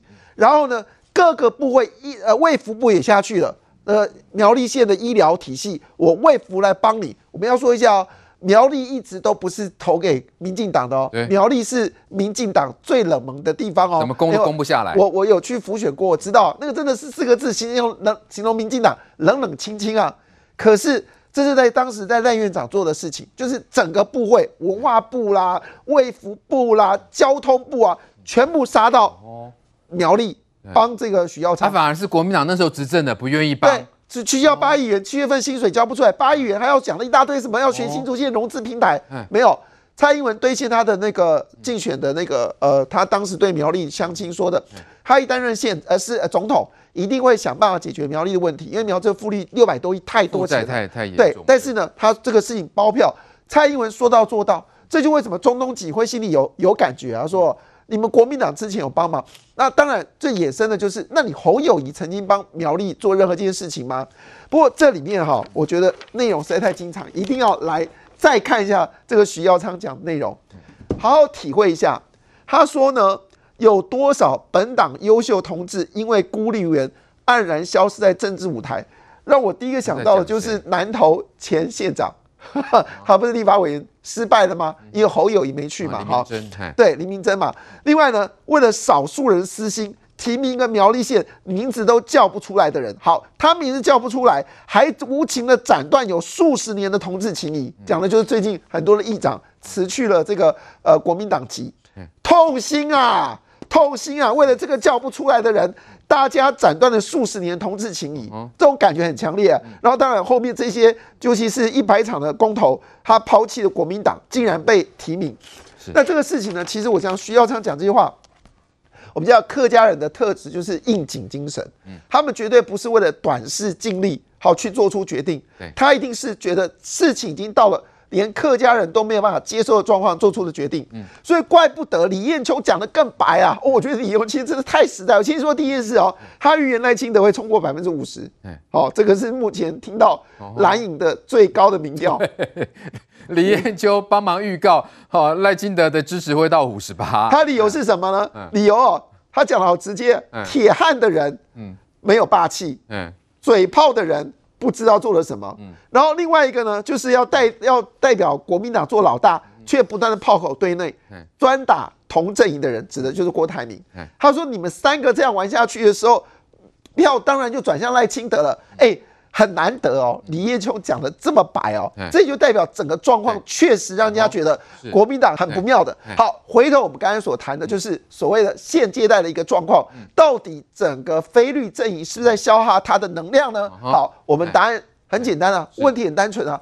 今天连徐耀昌都退了，那表示未来会不会有前任的县长也要离开？好，议长是议长嘛？对，前任县长会不会有更多的前任县长？国民党的对。是前任的，还有哪？这你可以，你可以算得出来啊，陆续都出来。这些等于就是都不会去投给侯友宜的嘛。哎，这些人好，最好的状况是什么？他们不出来投票。但是问题出来，如果你把他弄火了，好，他火大了，好，郭台铭也没有出来选，搞不好他们本来说要下架民进党，反而去投赖清德。因为我再说一句话，苗栗当时财政之所以能改善，是。因为赖清德担任行政院长，总体的去帮苗栗忙，是从交通、卫福部、医疗什么一起来，彻底让让苗栗改变，让现在的铜锣的这个。呃，科学园区也是做的活活生生的，所以这些事情看在徐耀昌的眼里面，他当然说是下架这个民进党，可是他最想下架是国民党，因为国民党根本没有帮他忙，而且是站在对立面。他说当时哦，他永远忘不了中东锦被开除党籍的时候，从那个县的这个党部党部出来的时候那个表情，他说那一画面他知道，如果国民党再不改革，这些以前哦替国民党打天下的。这些老兄弟会不会一个一个的就消失掉？这背后代表的事情是侯友谊走不进苗栗县，侯友谊走不进彰化县，是侯友谊走不进新竹县，侯友谊走不度走不进屏东县，侯友谊走不到南投县。你要怎么选嘛？你要告诉我你要怎么选嘛？对，继续来，范老师，我们看到如果在这种情况下，连徐耀昌也退党，后面可能还会有退党潮哦。所以对于侯友谊的选情来讲，可能是哦雪上加霜。然后呢，柯文哲他说。他选票很难移转啦，还有五个月努力看看，不行再讲。然后钟东锦哦有上广播节目，他已经预告了侯友宜在苗栗的选票会是第三名。我觉得现在徐耀昌退党啊，他有一石二鸟。第一个当然就是他有可能以无党籍的身份参选苗栗的立委，因为他已经啊当过这个县长了嘛，也当过立委，那现在没什么事情嘛。但是他如果要参选的话，可能会跟国民党现在苗栗的提名会产生冲击，他干脆就退党。啊，你要不知道？你看之前这个呃，中东锦去年他当时是苗栗县的国民党的党部主委，他要选县长，对不对？那国民党有提名啊，我干脆退党啊，不在乎嘛，选上了嘛。对，所以中东锦当时就是一个明显的例子嘛。其实，在苗栗，当然我们知道长期是国民党执政，对，但是苗栗基本上他的这个整个的当地的这个政治人物是大于国民党的，是国民党寄生在苗栗，也就是不一定要挂国民党。对，我不一定要挂国民党。我像中东锦这样子，徐耀昌有可能。对我中东你是靠我自己的招牌，我不是靠你国民党嘛，所以我退党我还一样参选，我一样当选啊。所以我觉得徐耀昌现在只是模仿中东锦的模式，那我觉得这是国民党的一个危机哦。你看苗栗的这个徐耀昌退党了。南投的这个议长何胜峰也退退党，对不对？对。彰化的议长谢典林也退党，对。哎，彰化、南投、苗栗过去都是国民党，可以说是他大本营哦。对。三个都变天喽，而且你看到从昨天的台台湾民意基金会的民调，这三个地方赖清德都反转。嗯哼。过去这这三个地方基本上都是国民党一定赢的嘛。对。赖清德的民调都超过了侯友谊跟柯文哲。嗯哼。所以你看嘛。就变成说，现在整个的这不是民进党多厉害，是国民党的内乱。好，所以东林，东林，你第一个，他可能会单独参选这个立委；第二个，他在逼郭台铭出来。我们都退了，对，我们已经破釜沉舟了，对，我们的船都已经沉了，你郭台铭还在犹豫什么？你还在船上，对，你还在舟上。所以我觉得这个就是逼的郭台铭。所以你看郭台铭现在反应什么？嗯、啊，郭郭台铭只能够非常，他没有太多反应哦。他说啊，这个徐耀昌是敢作敢为了，有情有义的县长。嗯，他不说。所以我觉得就变成说，现在挺过了这些地方大佬，嗯，大家想的是你郭台铭，你下一步怎么走？对，明天八二三你要去金门，你有没有可能宣布参选？对，要快了，不能再拖了，不能再歹戏拖棚了嘛。对，每天在卖这个饥饥饿行销，对不对？让大家饿肚子，哎呀，你看到就是在那边搞这些装装神弄鬼，大家觉得对，不要再这样搞下去，你要就快，不要这边拖拖拉拉的。对，我们都已经退党了，你还要怎样？对，所以我觉得就是要逼着郭台铭，你要赶快做决定。对啊，郭台铭现在还是用隐晦的方式说呢，板桥大姐要阿明出来了，替大家赚钱呐。对啊，所以马上就说啊，你是淡水阿妈的二点零啊。对，大家觉得你是抄抄这个淡水阿妈二点零，那个都这个梗，对不对？当初。这个朱立伦用过了嘛？对，八年前都用到现在，你还在那边讲那些。板桥大姐，对不对？板桥大姐，我就觉得，要不然就讲妈祖啊，说妈祖叫他出来选。哎，你四年前讲关公啊，四年后讲妈祖，我不要讲妈祖、关公都是台湾人非常信仰的，对。的一一个一个一个一个啊，大家非常尊敬的，对不对？可是你问题是你不要把关公跟妈祖拿来跟政治挂钩嘛？你四年讲关公叫你出来，托梦叫你出来选，啊，后来又又又又又不选总统了，跑掉了，对？退党了，现在又讲妈祖，甚至还讲什么呀？中共要对台动武，要问妈祖同不同意？嗯哼，干嘛？以后你当总统，如果你国里面当总统，你国防部长干嘛？找妈祖来当吗？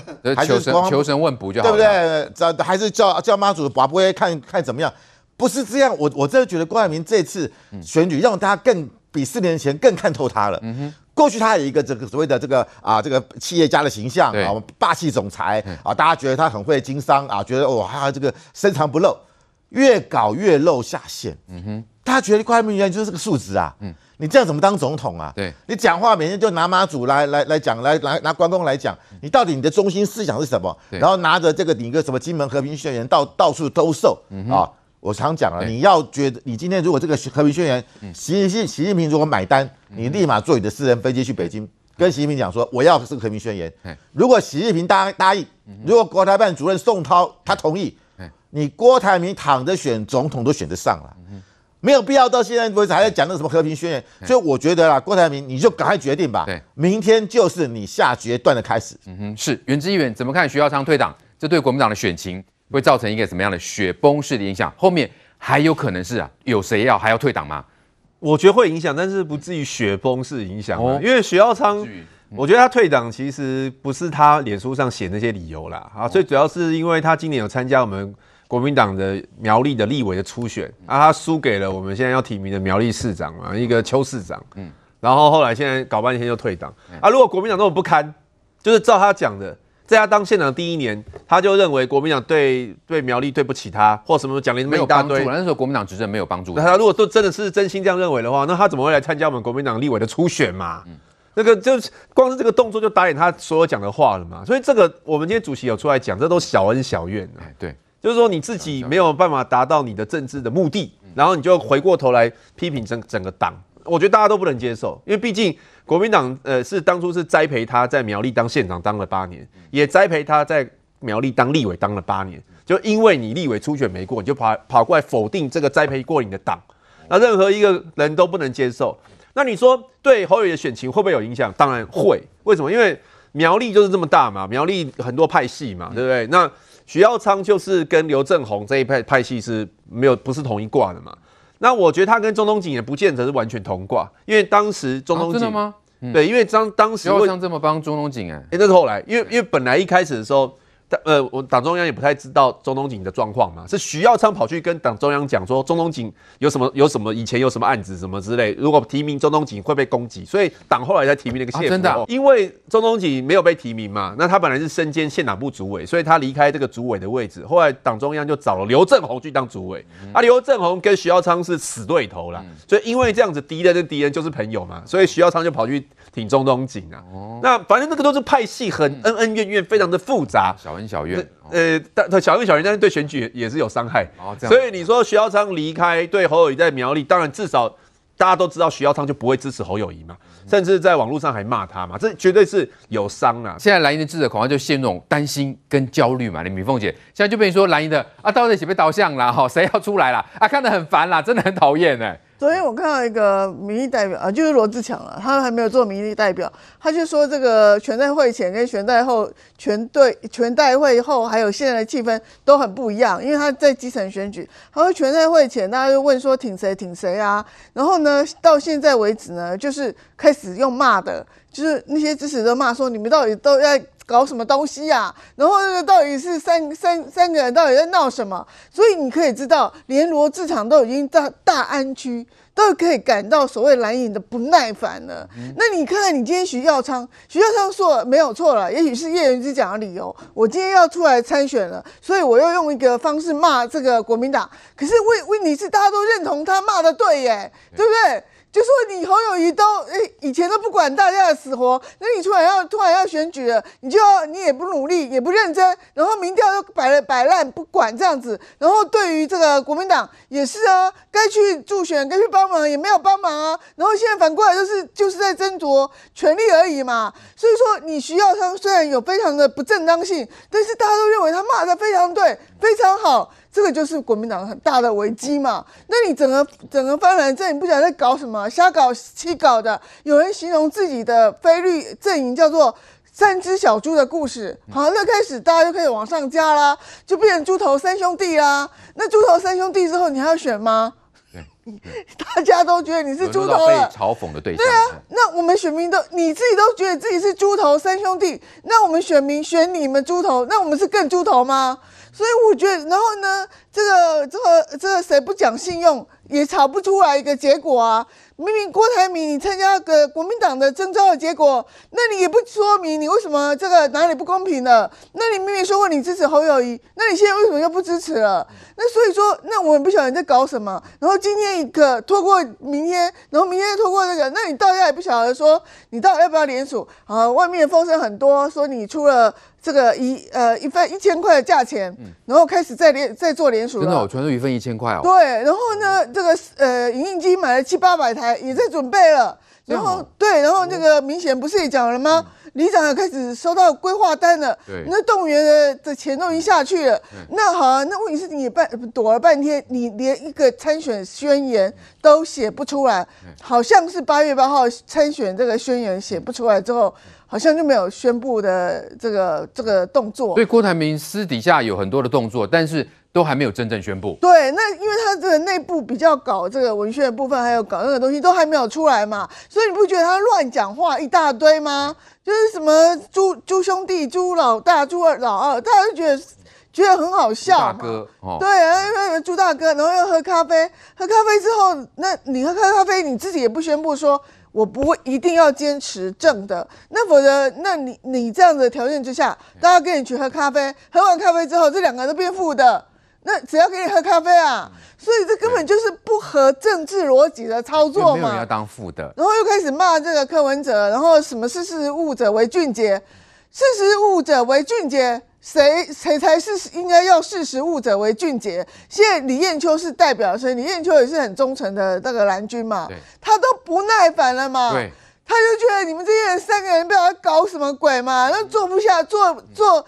坐不下来谈一个什么东西，还要下架民进党，不是变大笑话吗？对，而且你用一个下架民进党，然后没有任何的信念，没有任何理念，没有任何主张，没有说明要为台湾带往哪个方向，台湾未来会怎么样？没有，那你是说要下架民进党？对啊，你是在制造政党的仇恨而已啊！所以中间选民为什么会跑去赖清德那里？赖清德最近民调的增加，不是说哦绿盘回归，绿盘本来早就聚好了，是因为中间选民跟年轻选票又已经回到这个赖清德那边嘛，所以今天这场选举就是只有一个人在选举而已啊，三只小猪在打架嘛，不是吗？好，面对中国武力威胁台湾，那郭台铭跟柯文哲两人是一个什么样的立场跟态度呢？我们看到这个郭台铭他竟然说了哈，共机在绕台的时候呢，要先问一下妈祖啦，同不同意轰炸台湾呢？哈，再来，那柯文哲是什么样的一个态度呢？他说哈，他这个哈李登辉前总统曾经教他了哈，他说是绝招，他说两岸呢要强调特殊就好了，国与国呢就少提一点。李登辉真的有这么讲吗？台联马上就出来炮轰，他就说，呃，这个你看假传李登辉之意了哈，其实是顺中共之意啦，真是可耻了哈！你是选一个特殊总统吗？你要选的是哪一国的总统呢？来，范老师，郭台铭跟柯文哲他们两个态度是可以担当未来的台湾总统吗？我必须要讲啦，就台湾的安全，台湾的未来是掌握在台湾人自己的手里啊！虽然妈祖台湾人很尊敬。很崇，也非常的虔诚的信仰他，但是我觉得郭台铭每天拿妈祖说共机绕台，要先问一下妈祖同不同意轰炸台湾。请问一下，中共要对台湾动武，会去问妈祖吗？根本不可能。中国是一个无神论的国家，中共的党员是不可以信仰宗教的哦，不可以进教堂，不可以进这个所谓寺庙，因为他的党员规定就是你是无神论。所以我觉得郭台铭既然异想天开，天开说啊，中共对台动武要先问一下妈祖，他难道真的不晓得中国共产党是不准有信仰的吗？好，再来他说妈祖在美军攻击台湾的时候会把手把炸弹移开。抱歉，美军当时炸台湾是因为当时台湾是日本的殖民地，而且大家不要忘记，当时麦克阿瑟他是阻止，但因为我们知道美军从这个。菲律宾当时这个麦克阿瑟，他他等于说光复了菲律宾，因为菲律宾被美军被日军占领嘛。一九四五年他光复之后，当时美军有两个选择，一个是要攻击台湾，透过台湾再去攻击日本本本岛，因为台湾当时是日本殖民地。但是麦克阿瑟是阻止的，他说台湾不应该，我们不要占领台湾，我们跳过台湾，直接攻打是琉球，Okinawa。所以那琉球死伤非常惨烈，二战的时候，所以麦克阿瑟当时是把台湾给保留下来，台湾当时。没有被遭遭到大规模的轰炸跟侵扰，是麦克阿瑟他认为台湾是个宝岛，他认为台湾应该保留，所以我觉得那郭台铭很故意啊，故意啊，讲说那时候哦美军轰炸，哎，什么美军攻击台，他攻击台湾呢？嗯，麦克阿瑟是保护台湾呢。我必须要讲，当时如果美军他这个没有跳岛，没有跳过台湾，直接打台湾，今天台湾早就满满满目疮痍了啦。我们台湾只遭到一点点小小的攻击，包含当时的总督府。但是其他大部分的地方都是保存良好的，所以美军非常当时在麦克阿瑟，他就非常的重视台湾，非常的珍视台湾。所以我觉得郭台铭扯什么美军攻击台湾，还有什么妈祖把炸弹，那个是一个传言，好不好？所以我觉得郭台铭完全搞错。而且今天是什么？中共在利用妈祖。你看他们最近拍的影片，哎呀，说这个解放军以妈祖作为什么文攻武赫的一个题材，一个桥段。怎么？你郭台铭，你难道在附和中共吗？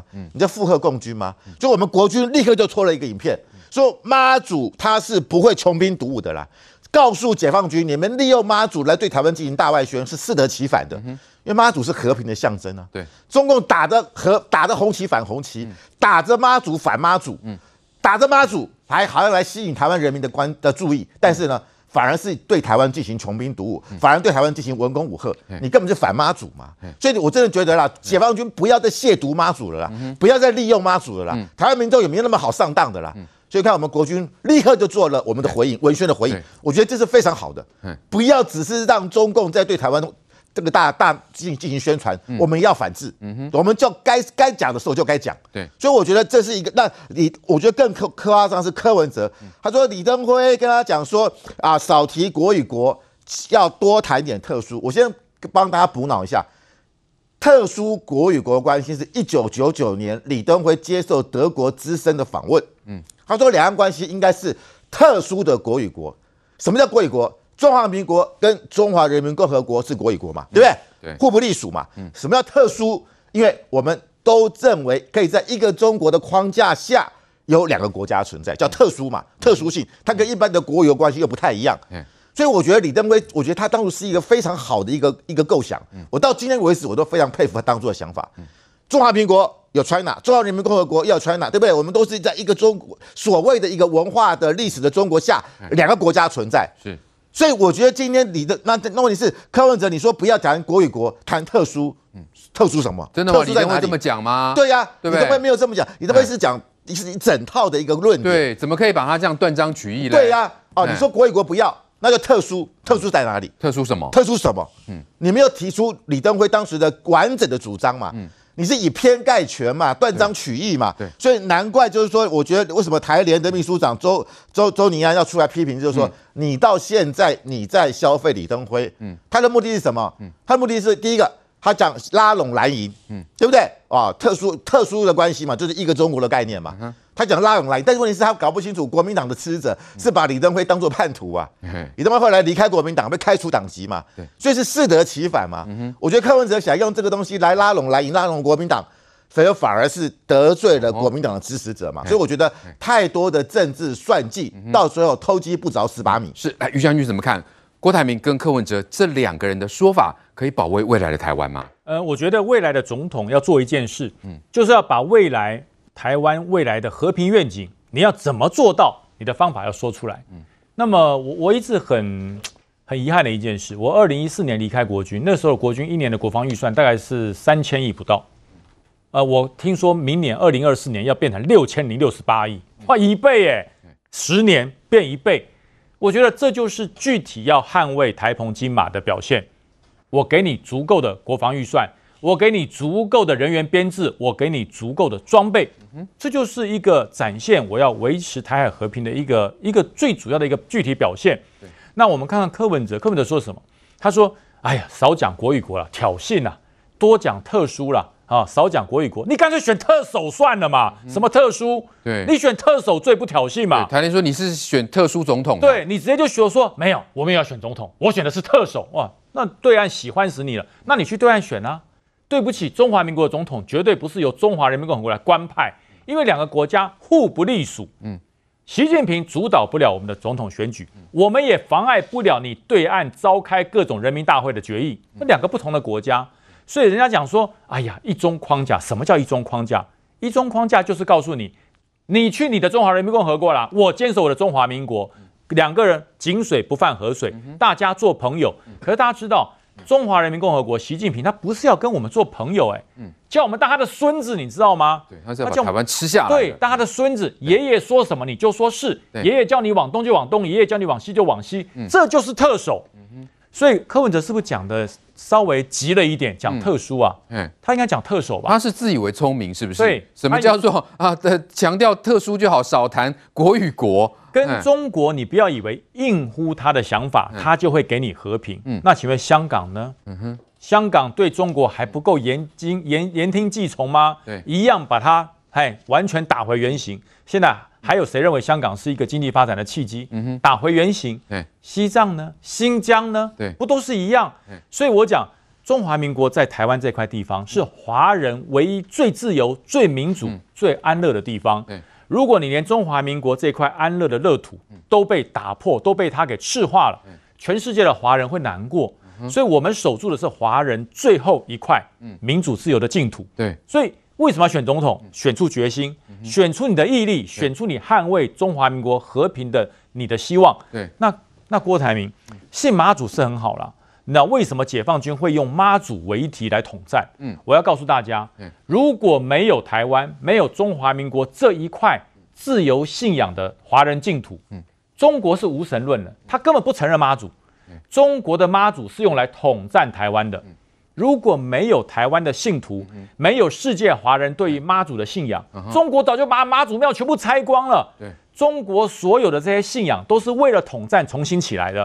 所以什么湄洲妈祖，那都是因为华人性，中国为了统战全世界的华人，包含台湾，他才做的妈祖。所以解放军说：“哎呀，我告诉你啊，妈祖爱好和平啊，大家自。”这个听听中国的就好了，就不会打仗所以国军回得好，妈祖是绝对反对这个强力暴力的武力的。是妈祖是是所谓的关爱世人、普度众生的。你怎么把妈祖当成一个统战呢？对，这种郭台铭看一看，对，对岸的人还跟你谈，你跟他谈和平。你跟他谈共处，嗯、你跟他谈互相的平等，嗯、那根本是缘木求鱼。哎，于将军，现在有传出了，中国的什么核潜艇是沉没在台湾海峡，这到底怎么回事？如果沉没，这真的严重。不过国防部经过了证实，说还没有证实啦，哦，还没有证实，只是说呃，解放军目前解放军也没有证实。嗯，如果解放军没有这回事，他一定说没有。哦，那如果真的在台湾海峡的底部，嗯，核潜艇发生了重大的维安事件，嗯，我说句实话，那是灾难呢。哦，核潜艇里面所有的人全部都会罹难。嗯，然后重点是核能会不会外泄？哦吼，这些支持核能发电的人，你看一看，如果真的有一艘中国的核潜艇在台湾海峡出了问题，嗯，我们不是救与不救，哎，我们有没有能力去处理？对对，中国有没有能力去处理？嗯、那最后谁能来处理？嗯、还是全世界核潜舰最多的国家美国要来协助？不是不是，是美国要来善后了。对，如果真的有美国要来善后，哦、可是中国一定不会让美国来接手。嗯，他会用他最土法的方式，嗯、即使核能产生了外泄，他也不让各国插手。对，所以。这种做法，这种装备对于世界、对于台湾海峡的维和平的维护有多大的危害？对，所以我说哈，对中国穷兵黩武，其实是我们台湾在旁边很倒霉啊。是整个东北亚，整个东北亚都害怕，现在连东南亚的南海都害怕了，因为你的技术不够纯，不够成熟，你却硬要发展核能的潜舰，那如果在海底发生了灾难。罹难的人固然让人伤心，嗯，但是如果这个核能外泄，那个核子反应炉外泄，你处理不了，嗯，哇，是整个海洋生态浩劫吧？是整个海洋浩劫灾难，太可怕了。哦，是啊，我杰明哥，我们看这个，显然中国。呃，在我们的旁边，我们得承受他们这种穷兵黩武的后果嘛。现在不晓得核潜舰到底是一个什么样的情况。再来，因为有人要提说什么要重启服贸嘛，但是今天传出来最新消息，中国的央企他们连工资都发不出薪水了，显然他们的经济已经面临一个非常糟糕的一个窘境了。而且这家公司啊、哦，去查之后我还真吓到了，它是中铁建设，好，在山西部分，好是没有办法付钱的。中铁建设，哎。举凡中国的高速铁路，还有港铺以及重要的高速公路等等高，这些都是由中铁建设来做执掌的。也因为中国过去这几年大量发展基础建设，中铁建设可是一个锐不可挡的公司，也是一带一路在全世界扩张这些高速铁路等等的一家公司。就他山西的分公司竟然付不出薪资。那我以为说付不出薪水可能最近一两个月哦，可能经济不好嘛，就没想到付不出薪水已经半年了啊，半年，对，已经半年了。也就是说，从了疫情过后，你看今天是八月份嘛，也就是从今年过完年之后，他就付不出薪水了。那也就意味着中国地方建设的问题比大家想象更严重。对，他们投资是没有办法回收，而地方政府债务高筑。那因为他想的是山西、山西、云南、桂林。哈尔滨、辽宁，好，甚至山东，是目前中国经济最糟糕的几个城市。后来才查一件事情，不止这几个地方，还扩及到像是钢铁重镇马鞍山那边的国企也没办法付钱了。所以中国的经济比我们想象更可怕。有分析师指出哦，中国经济呢叫做以中国特色触发多点的崩盘，意思说呢，不是只有年轻人失业，不是只有金融业的贷款会有出问题。三二三线市城市的崩盘，以及在北京、上海、深圳的所谓的高档的楼盘，就是办公室租不出去，它其实是一个全面性每个点去处理的。它背后有个很好很好的画面，很有趣的画面是什么呢？中国政府认为民众有钱，你应该拿去消费。但民众认为说，中国政府你应该有权利来刺激消费，所以双方就在挣扎。那现在问题来，又传出一个很有趣的消息，就是习近平呢现在已经很少出席中国重大决策，是怎样要玩那个躲猫猫吗？中国决策就是你害惨的啊！三年前你画了三条红线，对中国房地产画三条红线，就红线一画去，中国房地产崩盘，金融业也崩盘。所以换个角度，现在已经不是，呃，总共算起来有几家。这个国营企业现在付不清水，有几家？两千家，两千家，两千家，就是我们指的省市、国营企业、央企，两千多家，现付不出薪水了。哦，OK，好，所以中国的这个状况显然是超乎大家的想象，经济非常的严峻了哈。那我们看到在台湾的部分呢，现在正在进行总统大选嘛哈。我们看到台湾民意基金会最新的民调，谁比较了解民间疾苦、中共威胁哈？谁能确保台湾的利益？还有谁能促进哈台湾的经济发展？赖清德都是居于领先地位。再来政党支持度。民进党现在的支持度竟然是蓝白加起来都不及民进党，瑞德哥怎么看这样的情况？台湾人是已经清楚了解到现在所面临的一个局势。为什么民进党跟赖清德的这个支持度呢节节攀升？包括蔡英文总统他的这个施政满意度呢也已经回到往上冲到四十九趴。为什么？因为很简单，相较于民进党，相较于这个赖清德啦、蔡英文他们的稳健，请问泛蓝集团啊，包括这个柯文哲的白银，他们现在在干什么？他们现在做做什么事情啊？不是力挺贪污被起诉的这个等于说高宏安呢？那么就是做一些荒腔走板的行为，比如说今天不是有关于这个呃郭台铭呢，然后侯友谊啊已经到了金门去了嘛？对。上次还记得柯文哲到金门去提了什么？金厦金厦大桥嘛？对。今天侯友谊加嘛，金厦大桥要由金门人来公投，你知道吗？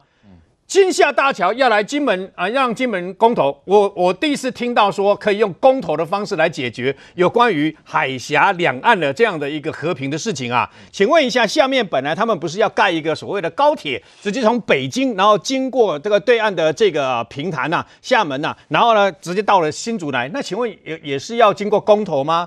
那你要不要公投一下？你要不要公投一下对岸的福建拿一千五百枚的飞弹公投一下，让台湾人公投？你中国要不要撤这一千五百枚飞弹？你看我们公投的结果，他会理你吗？他会理你吗？哦，那么郭台铭也是一样，郭台铭他自己今天到了金门，说他的金门和平协议要变成所谓的金门和平倡议，还要花两千万美金设立一个所谓的基金会嘛，要办了一大堆的什么活动，会不会？纸上谈兵。就是书生治国的理念，你去讲了一大堆，还不如在马祖的东引多设一些飞弹，在这个金门上面多摆几十架的雷霆两千来保护自己的安全才对嘛？对你都只会搞这个东西，搞这个民间。搞这个台湾民间传奇故事里面的所谓的那么妈祖啊，这个等于说啊，这个接飞啊接接炸弹啊那些东，那个东西我们拿来街谈巷议，我们在庙口聊天可以，你知道吗？真正用来治国是不可行的事情嘛。所以呢，还会在这个所谓重大的想这个要选总统的过程当中去讲这些听起来非常荒谬不可思议的事情。这些人哪一个真正有那样的一个前瞻跟有那样的一个？